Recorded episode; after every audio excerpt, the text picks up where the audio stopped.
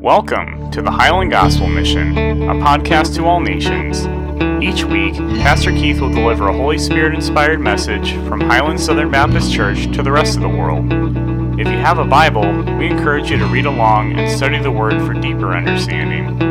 Now, here's Pastor Keith with this week's message. You all have your Bibles as the kiddos get themselves out of here, I would like you to take them, flip them over to an Old Testament book, the book of Jeremiah, chapter 7. Jeremiah, chapter 7.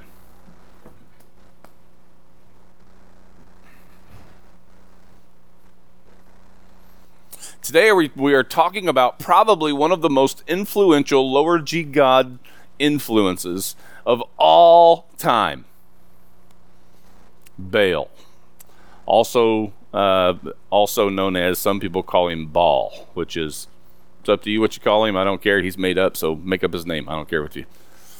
Not not made up,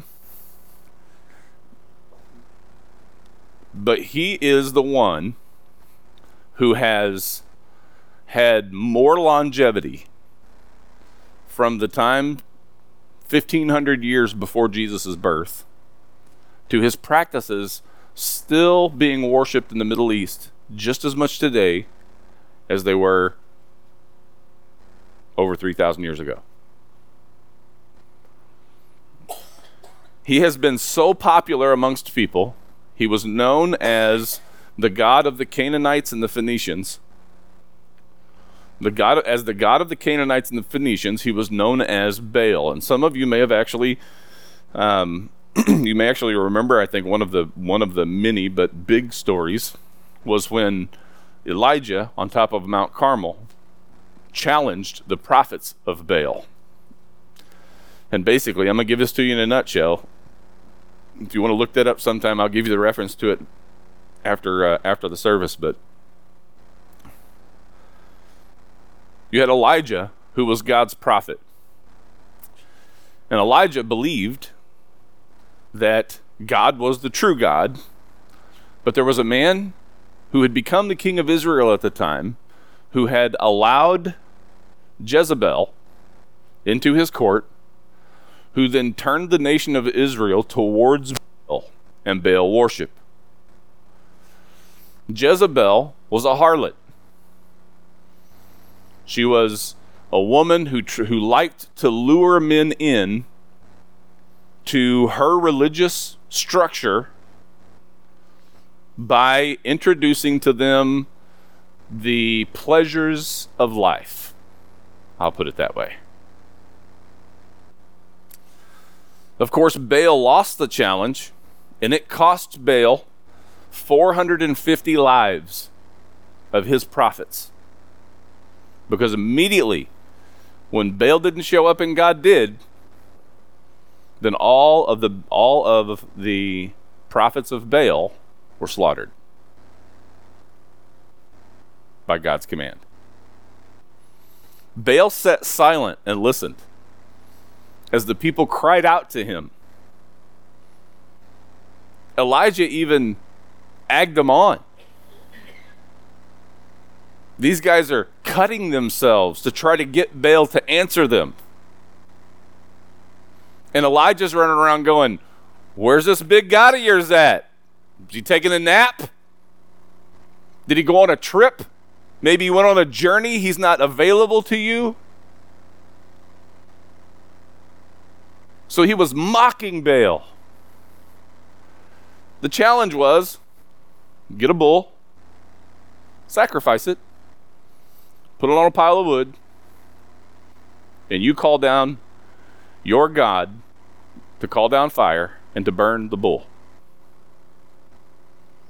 They called, cried, cut themselves. Even after all of the mocking that Elijah had done to him, Baal sat silent, never responded. And Elijah goes, paraphrasing, Oh, okay, it's my turn. Dig a trench around that wood.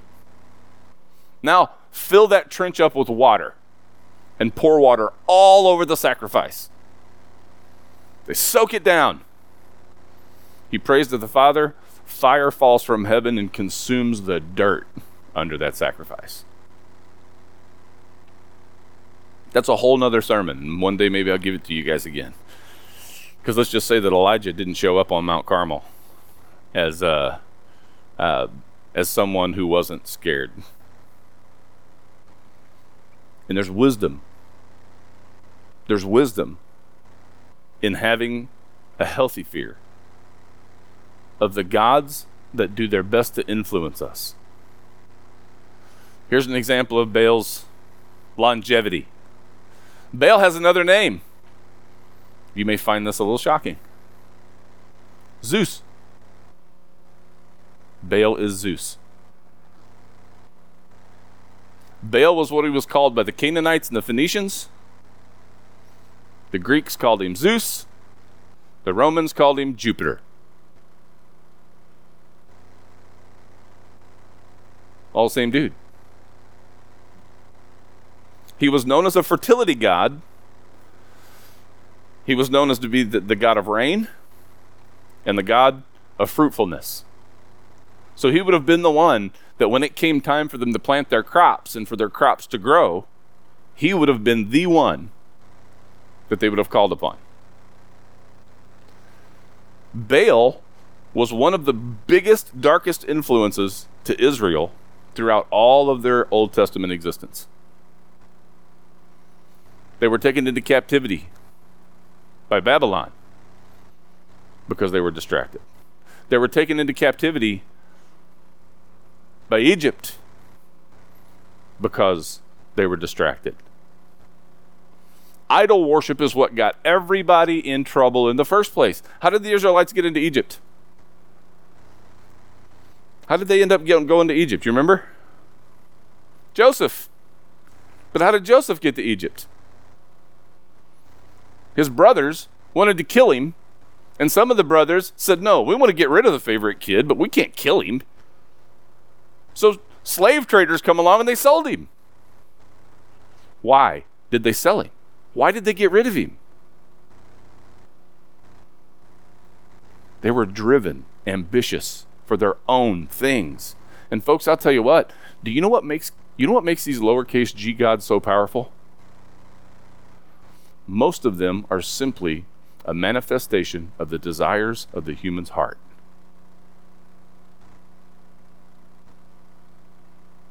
You hear me? Are they real? Yes. Do they have power? Absolutely. But their power is not what the problem is. It's our desires that's the problem. God challenged Israel. And the harshest punish- punishments that God has ever handed out to the nation of Israel was handed out for this reason the worship of other false gods. Now, I say false gods. Doesn't mean that they aren't little g gods, it means that they're pagan gods. They are anti Christian. They are everything contrary to who Jesus Christ is. God said, in one of the commandments that we are not supposed to make any engraved image of him or any other.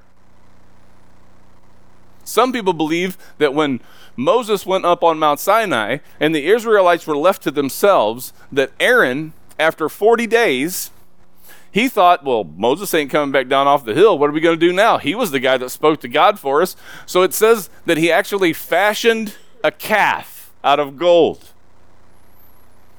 Some theologians say that that calf represented Baal. Since God had failed them, Baal was next in the list. But others say that that golden calf was a representation of God, the one true God. Do you guys remember what happened to the family at the base of Mount Sinai who actually encouraged the carving of the golden calf? I mean, it records a couple of different ways, but I think one of them was the physical result and one of them was the spiritual. They died, slaughtered. But the Bible says this it says they went into Sheol while they were alive.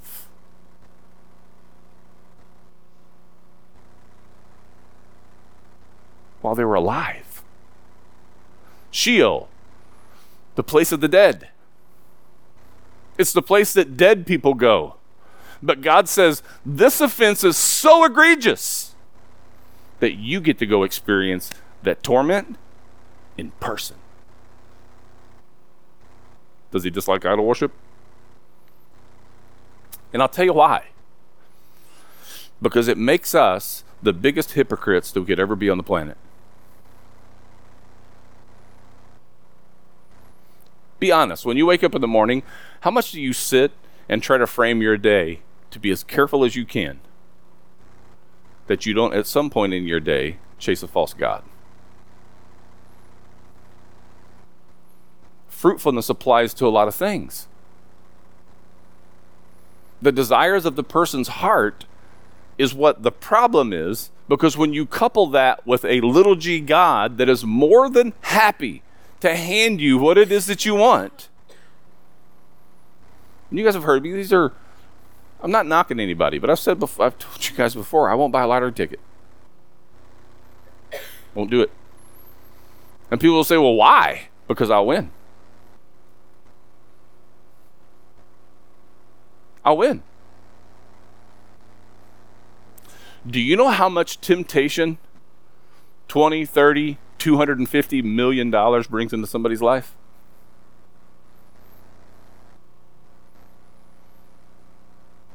To be honest, we cre- we scream and holler about the things that we don't have. How many times more than we thank God for what we do? Because he provides us what we need but the problem never is what we need, the problem is what we want. If a person wants sex, they're going to go for it. If a person wants money, they're going to go for it. If the person wants time, they're going to go for it. And there's nothing wrong with an individual wanting to earn an income. There's nothing wrong with that. The problem is do we earn enough to supply for our needs? Or are we shooting for the stars to provide for what we want?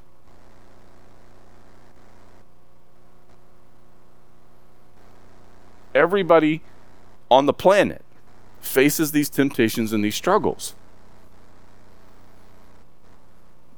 In this particular chapter, Jeremiah chapter 7, God is speaking to the people of Israel and he says this. We'll go through just a couple of the verses, and then we'll uh, a couple of verses, and we'll stop and give you a little bit of a background. Jeremiah chapter 7, start with verse 1. The word that came to Jeremiah from the Lord, saying, Stand in the gate of the Lord's house and proclaim there this word, and say, Hear the word of the Lord, all you of Judah, who enter by these gates to worship the Lord. You remember when uh, I used to say that everybody who goes into a church needs to stop at that door before they walk in and they need to assess their heart. I mean, we freely, as people in the, in the United States, and, and folks, don't remove grace from this because grace is involved in this, okay? But again, walking that line between grace and responsibility is a tough walk.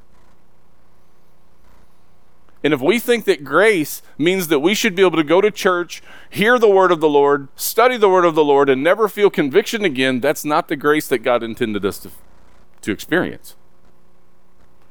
Grace means we're forgiven, but the relationship means that we care about our actions, the desire of our heart, and the things that we do.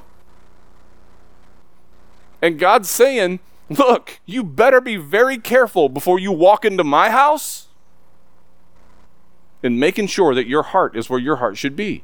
Because again, these people at this particular time in Judah, they were worshiping Baal and they were and they were worshiping Asherah. Many times they still find today archaeological digs where there are idols that are built to Baal and there are idols that are built to Asherah and they're in the exact same place together. Again, what do you want to call her? Ashtoreth or Asherah? She is the mother of Baal. El was the father of Baal. And I say was. Why? Because according to history, Baal killed El. killed his dad.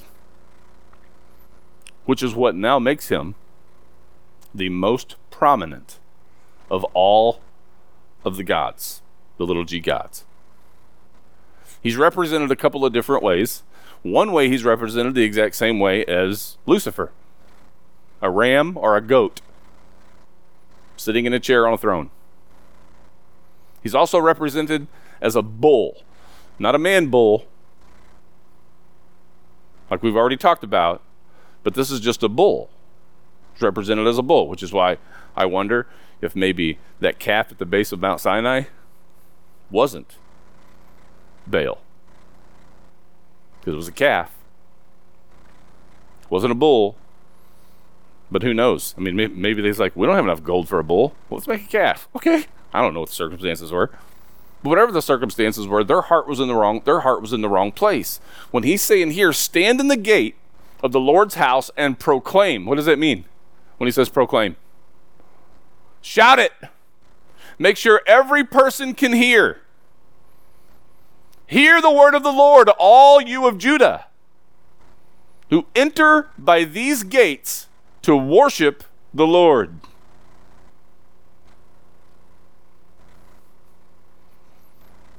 We'll read for a little bit. Verse 3 Thus says the Lord of hosts, the God of Israel Amend your ways and your deeds, and I will let you dwell in this place. Do not trust in deceptive words, saying, This is the temple of the Lord, the temple of the Lord, the temple of the Lord. Truly, or for if I if you truly amend your ways and your deeds, if you truly practice justice between a man and his neighbor, if you do not oppress the alien, the orphan, or the widow, and do not shed innocent blood in this place, nor walk after other gods to your own to your own ruin, then I will let you dwell in this place in the land that I gave to your fathers forever and ever. Behold, you are trusting in deceptive words to no avail. You will steal, murder, and commit adultery, and swear falsely, and offer sacrifices to Baal, and walk after other gods that you have not known. Then come and stand before me in this house, which is called by my name, and say, We are delivered, that you may do all these things, or all these abominations. Here's what he's saying in a nutshell you think that I'm going to let you go out there and be whoever it is that you want to be, and then come back here and sing like you're pretending or like you are who I want you to be. We serve a jealous God. Am I right? He's saying, folks, if you're going to come into my house, and you're going to say, The house of the Lord, the house of the Lord, the house of the Lord, then it better be the house of the Lord. We don't get to go out there and run around with all of the harlots that are the little g gods of all of these people out here who, who encourage us to do things that are absolutely abominable. And then go to church on Sunday, walk into the church and go, Oh, the house of the Lord, the house of the Lord, dance with our hands up. Again, walking the line between grace and responsibility. Because what did he say happens to those who do that? Destruction. So people say, well, wait a minute, if, if somebody's a believer in Jesus Christ, then grace doesn't apply to this? Got news for you. If someone comes to church on Sunday and worships God and then worships other little g gods based on their passions for the next six, they are not gods. They do not belong to Jesus Christ. Jesus is saying, You don't get to come be a pantheon with me. Somebody asked me, What's a pantheon? Many gods. You see, the Romans and the Greeks, the Canaan, the Canaanites, they were individuals who believed there were many gods and that those gods were in nature. God of the sun, God of the stars, God of the moon, God of the rain, God of the river, God of the field, God of the harvest. There was a God for everything. As a matter of fact, you look in the book of Romans, the Apostle Paul, when he when he went to, to Athens to kind of hide a little bit because he had everybody in the Gentile world chasing him, the Jews chasing him, um, he went into Athens. And in Athens, there was, there was a place where it was a, it, was a, it was a place where a statue could be, but it was empty. And it was actually called the unknown God. This is how, this is how weirded out these people were they had statues all over that city, and those statues represented a God and his gift, whatever that gift was.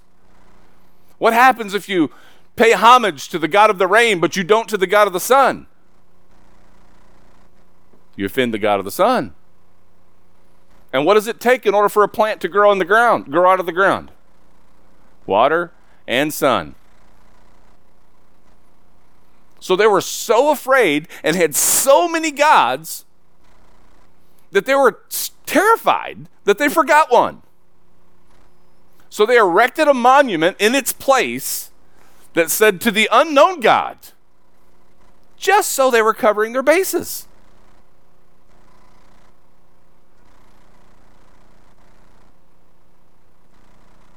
There is one God. There are many on this planet who represent themselves as God. But do you know what Baal's name means? Lord. That's what it means. So if Jesus is Lord, who's Baal? He's an impostor. But he plays the Lord of individuals' lives just as much as Jesus does because there are those people who who are driven to chase their own desires.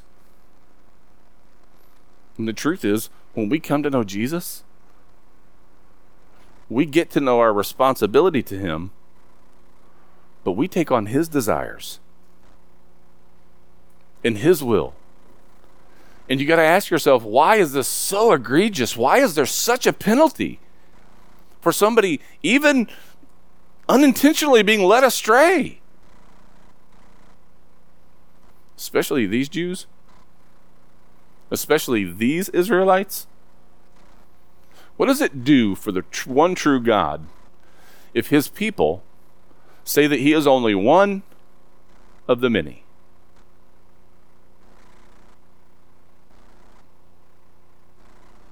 The truth is, isn't that what isn't that what anybody says? When they pay as much homage to a false God as they do to the true one? They're saying, Oh God, you are just one of the many. Now, if there is only one God, and He is a jealous God, how angry do you think he gets when people say, "Oh yeah, those other gods over there, that are actually they're only powerful because of the sinful desire in human hearts. You're his equal."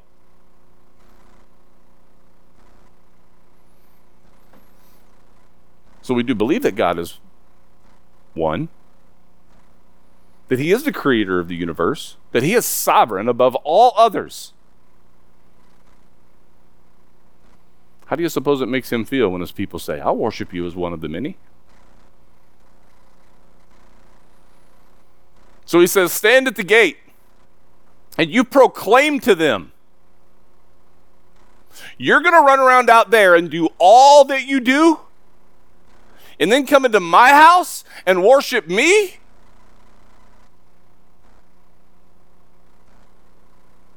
When I was studying this, folks, it hit me right between the eyes. All of us are led by something every day of our lives. We're driven by something. Some of those things are obvious to us as individuals because of the things that we struggle with. And if you think as a Christian that the devil cannot or will not give you exactly what you want, you're sadly mistaken. Because in so doing, he just turns your God into one of the members of the pantheon.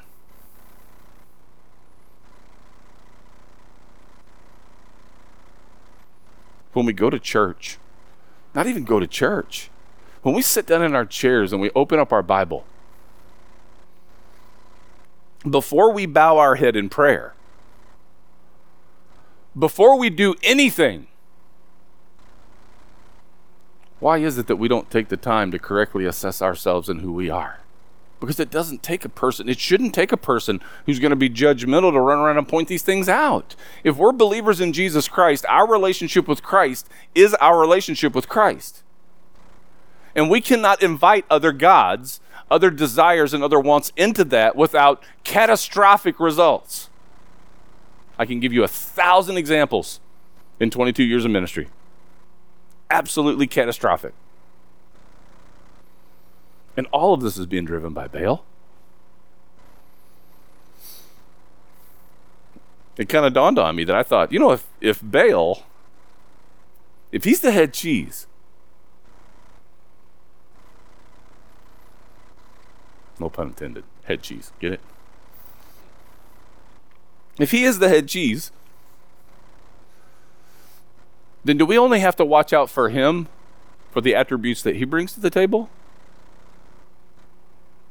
Or is he the commander of all underworld or dark forces? He's the commander of all of it. Every problem that you've had in your life, chase it to the end, and guess what you find at the end of that line? Baal. Baal. And I don't think in my life at least I know I didn't for a really long time. I never looked at something and assessed it from that perspective before. If I do something that's the desire of my heart that I know my God does not want me to do, then did I just choose to do what I wanted to on my own? Or did I choose the one who put that thought in my head in the first place? Or the one who cultivated that thought? Because we have our weaknesses. Amen?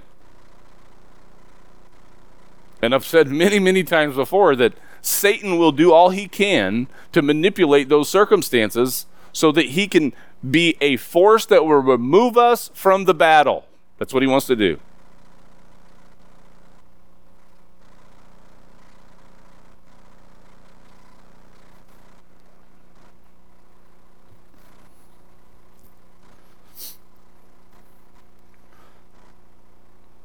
Look at verse 11. Has this house, which is called by my name, become a den of robbers in your sight?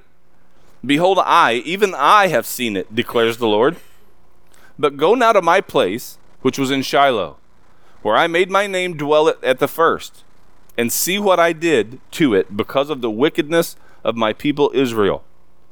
And now, because you have done all these things, declares the Lord, and I spoke to you, rising up early and speaking, but you did not hear. And I called you, but you did not answer. Therefore, I will do to the house which is called by my name, in which you trust, and to the place which I gave you and your fathers, as I did in Shiloh, and I will cast you out of my sight, as I have cast out all your brothers, all the offspring of Ephraim.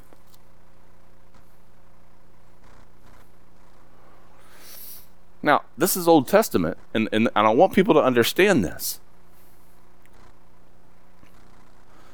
Just because somebody says they're saved doesn't mean that they are. I've used these numbers before, even though that number continues to drop. Right now in the United States, they say that 80% of the population believes in God, the God of the Bible. 80%. Do our laws and the enforcement of our laws reflect that? There are a lot of people on this planet calling themselves Christians who aren't. And it's not my job to be anybody's judge. But it is my job to be able to say that if you say you trust in Jesus Christ as your personal Lord and Savior, then there is only one God that you will care about what He thinks. And when He shares with us what He thinks, it will either give us power and motivation to do what He approves of or it will give us power and strength to deny what he does not. perf- perfectly? No. You're still human. You're still going to fall.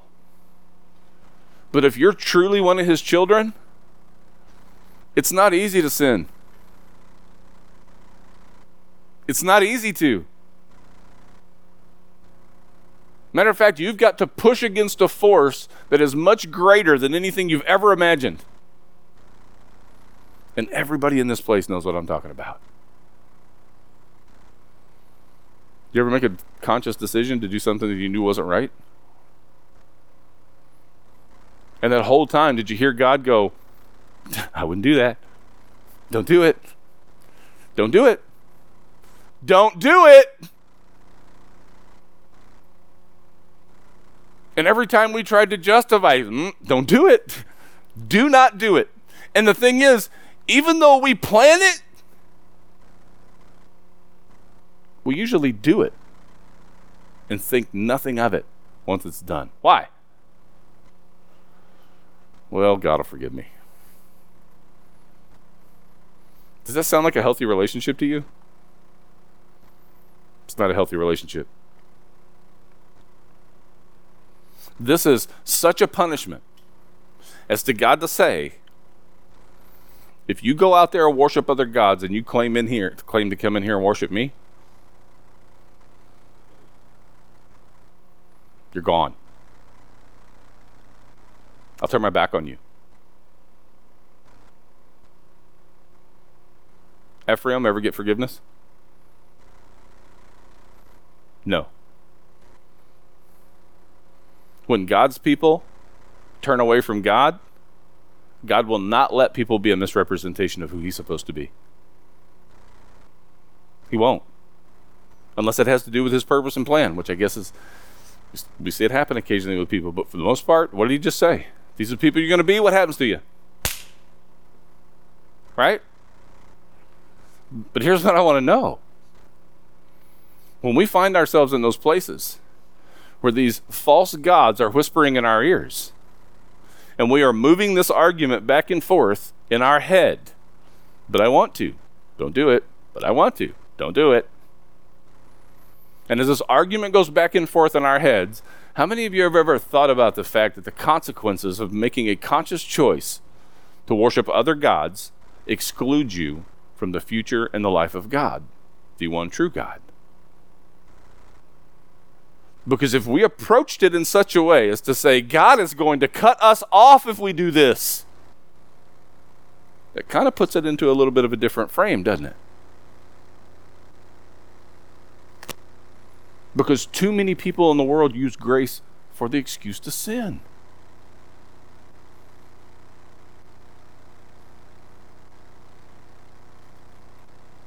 One unforgivable sin, what is it? Blasphemy of the Holy Spirit. And what that literally means is the Holy Spirit is the one who comes upon us and brings conviction. The Holy Spirit's the one who, on the first day, you remember, you remember what it was like when you trusted in Him, and, and to you, you realized for the first time in your life that it was real a real God a real experience, a real forgiveness, a real relationship. We realize the realness of it.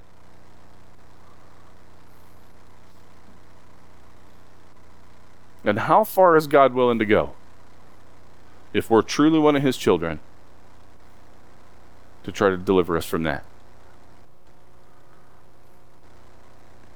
I'll tell you how far He's willing to go. To His last drop of blood.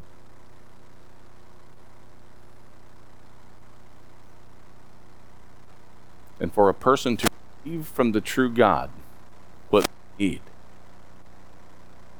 and then feel that they're unfulfilled or unsatisfied, and chase down other gods for what they want. That says that our God to us is not all that we need. We need more. It's blasphemous. the Holy Spirit speaks to us and says, This is real.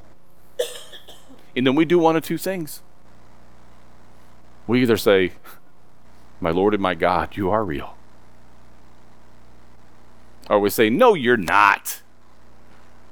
This Jesus dude's a fairy in the sky. If the Holy Spirit comes to you and says, God is real, God is real. And the only thing that'll send you to hell is to reject that. But the question is, how do we reject it? Do we reject it by the words out of our mouth or by the actions that we live outside?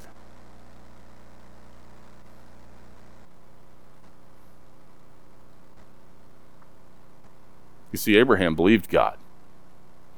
It was accredited to him to right, as righteousness. You know the first time that God talked to Moses? Or, I'm sorry, Abraham? He said, Abraham, pack all your stuff up. I need you to go to a place that I will show you. Did you catch that? Pack it all up. I need you to go to a place that I will show you. Now, if somebody says, Hey, would you go somewhere for me? What's our first question? Where? Right? We want to know how far it is.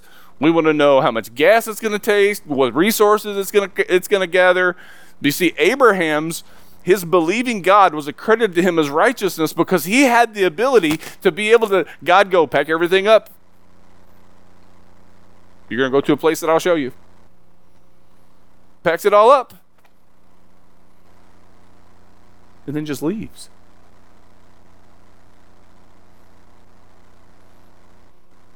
You see, God hasn't shown you your tomorrow or your day after.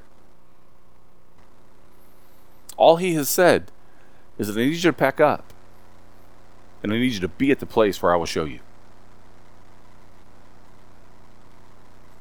You see, one way we stay obedient if we walk with God. Because once we start the journey, He will show us. But our other choices, they rob us of blessings.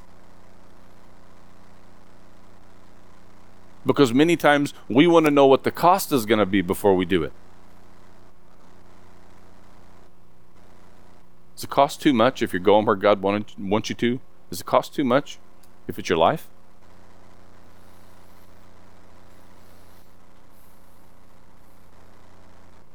Because they can take this one, but they can't take your soul. Baal wants both. The reason he wants both? He didn't like being down here. I believe they're angry all the time because they know there's no way they win. And if they don't believe that they win, then all of these people that they are actually pulling in on their team, what's the purpose? They don't win either. Those individuals will not find Christ. I, I've talked more lately with legalistic people than I have any other time in my life. people who believe that if you go to church on the wrong day, you'll go to hell. Or that you're, very least, that you're disobedient. These individuals who believe, and I've known some personally, some in my family, who believe that the Sabbath is on a Sunday. First of all, Saturday. We worship on Sunday. And this is where people throw the argument. Oh, that's opposing. Oh, we just we, we can't hold the God made the seventh day the Sabbath. So we should be worshiping on Saturday. Why all the distraction?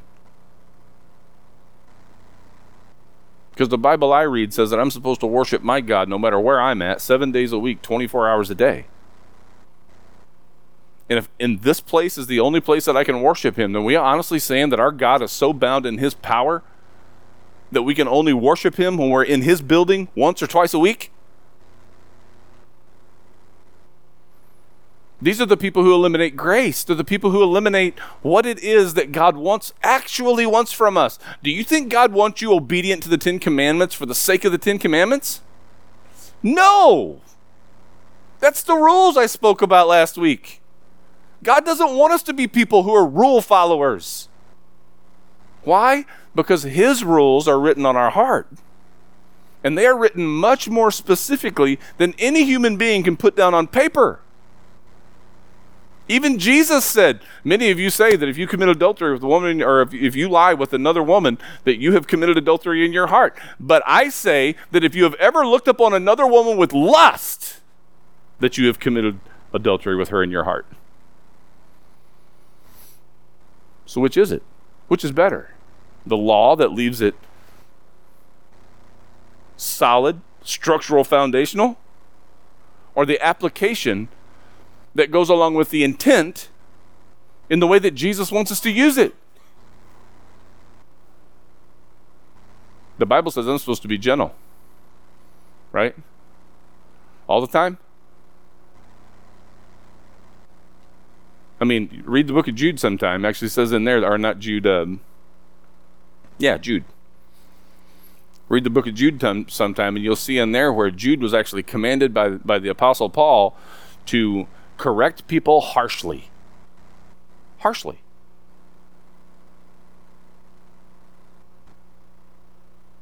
One set of rules doesn't fit every circumstance.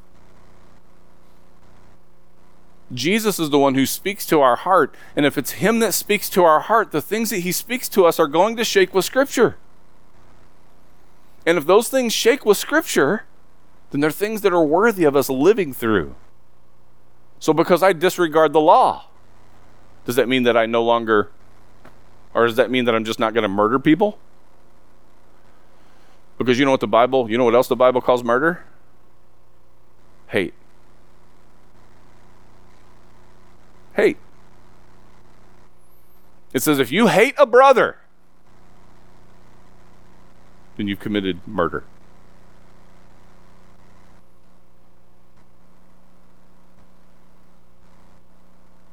So the law misses too much. So much to the point that Baal uses it. Do you get this?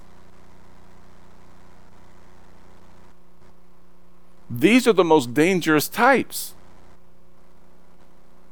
Why? Because they will build arguments around what you say is the fundamental foundation of your faith. And if you don't know the Word of God and you're not learning the Word of God, you can't detect it. And if we can't detect it, we can't defend ourselves from it. If we can't defend ourselves from it, then we can't snatch other people away from it. Jesus wants a 24 hour a day, seven day a week believer, someone who trusts, genuinely trusts in Him, who can recognize when Satan's trying to get his hooks in him. And then as a result, glorifying God, whether it's in victory or failure.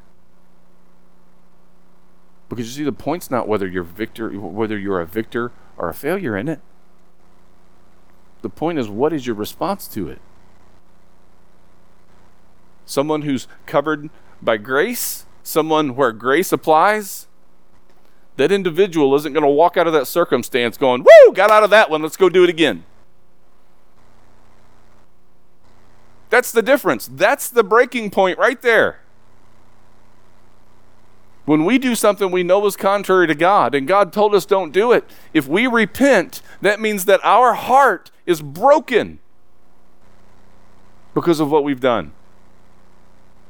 And we get to receive that grace, but then you don't get to turn around and jump right back. What, what did he refer to it as? The dog returns to its vomit? That's exactly what that is. I mean, that's exactly what he says that it is. See, a dog will go and eat something that's not good for itself. And then it will puke it up in the floor. And if you're not careful with that dog, it'll walk right back to that puke and eat it again, knowing what it did to it the first time. It'll do it again. And so many times that's who we are as human beings. And we shouldn't be dogs who are returning to their vomit. If you do something and it makes you throw up in the floor, I would suggest you don't eat it again. And that's who Christians are. If we do, if we if we make a mistake and do something that we know is contrary to God's will, He spoke to us all the way up and to and through whatever it was that we chose to do. So we choose to do it. And then when you get that it turned out exactly the way that God said it was going to, it should be near impossible to do that again. I've explained it like this, and I'll close. The word repent literally means to turn away from. If I repent of something, then I've turned away from it. If I have not turned away from it, I have not repented from it. If I walk into that wall and I turn away from it, should I ever walk into it again? Hmm, you get what I'm saying? If I walk into this wall and then I turn away from it, should I ever walk into that wall again? Shouldn't. If I do, did I repent? No. I didn't. Now, I'll walk into that wall. It's a different wall, right? We're going to walk into walls. But God's desire in us is to sanctify us through His Word and through His Spirit. That means God is doing everything that He can to make us the strongest, smartest, boldest believer that we can possibly be for Him. Which is why, after you're a Christian for a, few, for a few years, you turn around and look behind you and you go, Holy cow, look, look at the blaze of glory that Jesus is laying down. Because nobody notices more than you do what God does in your life. Nobody does. Everybody notices, but not anybody notices all that God does like you do in your own life. Because you know what He's brought to the party. You are the one living it. Now, how many of us who know what God has brought to the party are willing to say, Sorry, God, you missed it on a few items. I'm going to go find it elsewhere?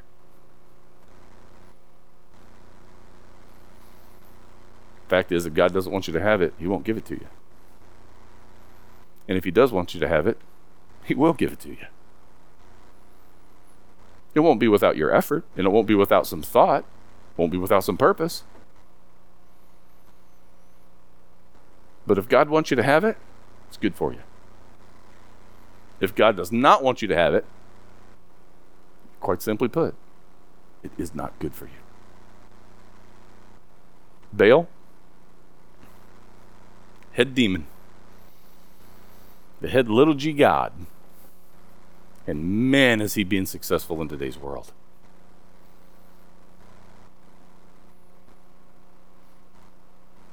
But in reality, he holds no power over us. As I've said many times before, he can influence your surroundings, but he can't touch you if you're a believer. He can sure make life quite literally hell on earth through circumstances, especially if in any points we take we take Baal's side. And I've watched the collateral damage I've watched the destructive nature when an individual just says, God, don't really care what you think anymore.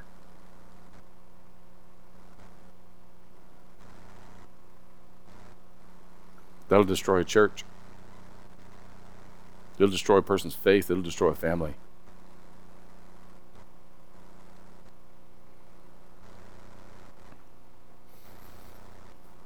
Here's all I want you to do You can sing along.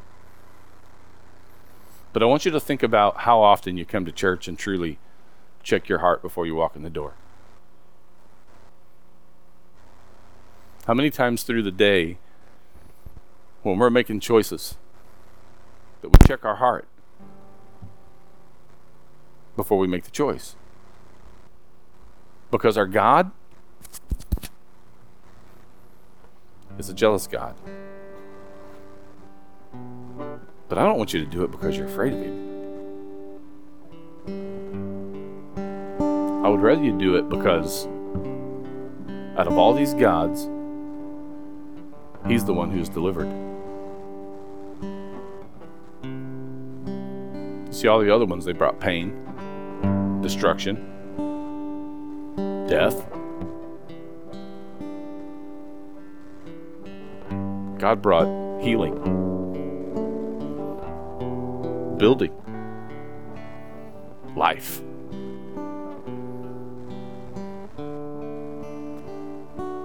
We can't make a choice to live with our foot in one of both of those worlds. Because to be clear, that just makes you a non believer. Don't do what we do because we're afraid of Him. We call out Father. He's our daddy. And we desire to be pleasing to Him. And we do it every day of our lives, in every choice that we make. And occasionally, just like our kids, we make a mistake. And just like our kids, He forgives us.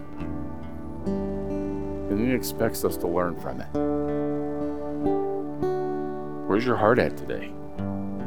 How many of those little g gods are running around out there trying to lead you around by your nostrils?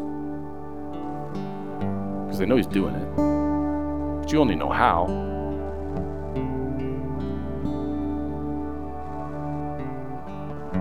Just love God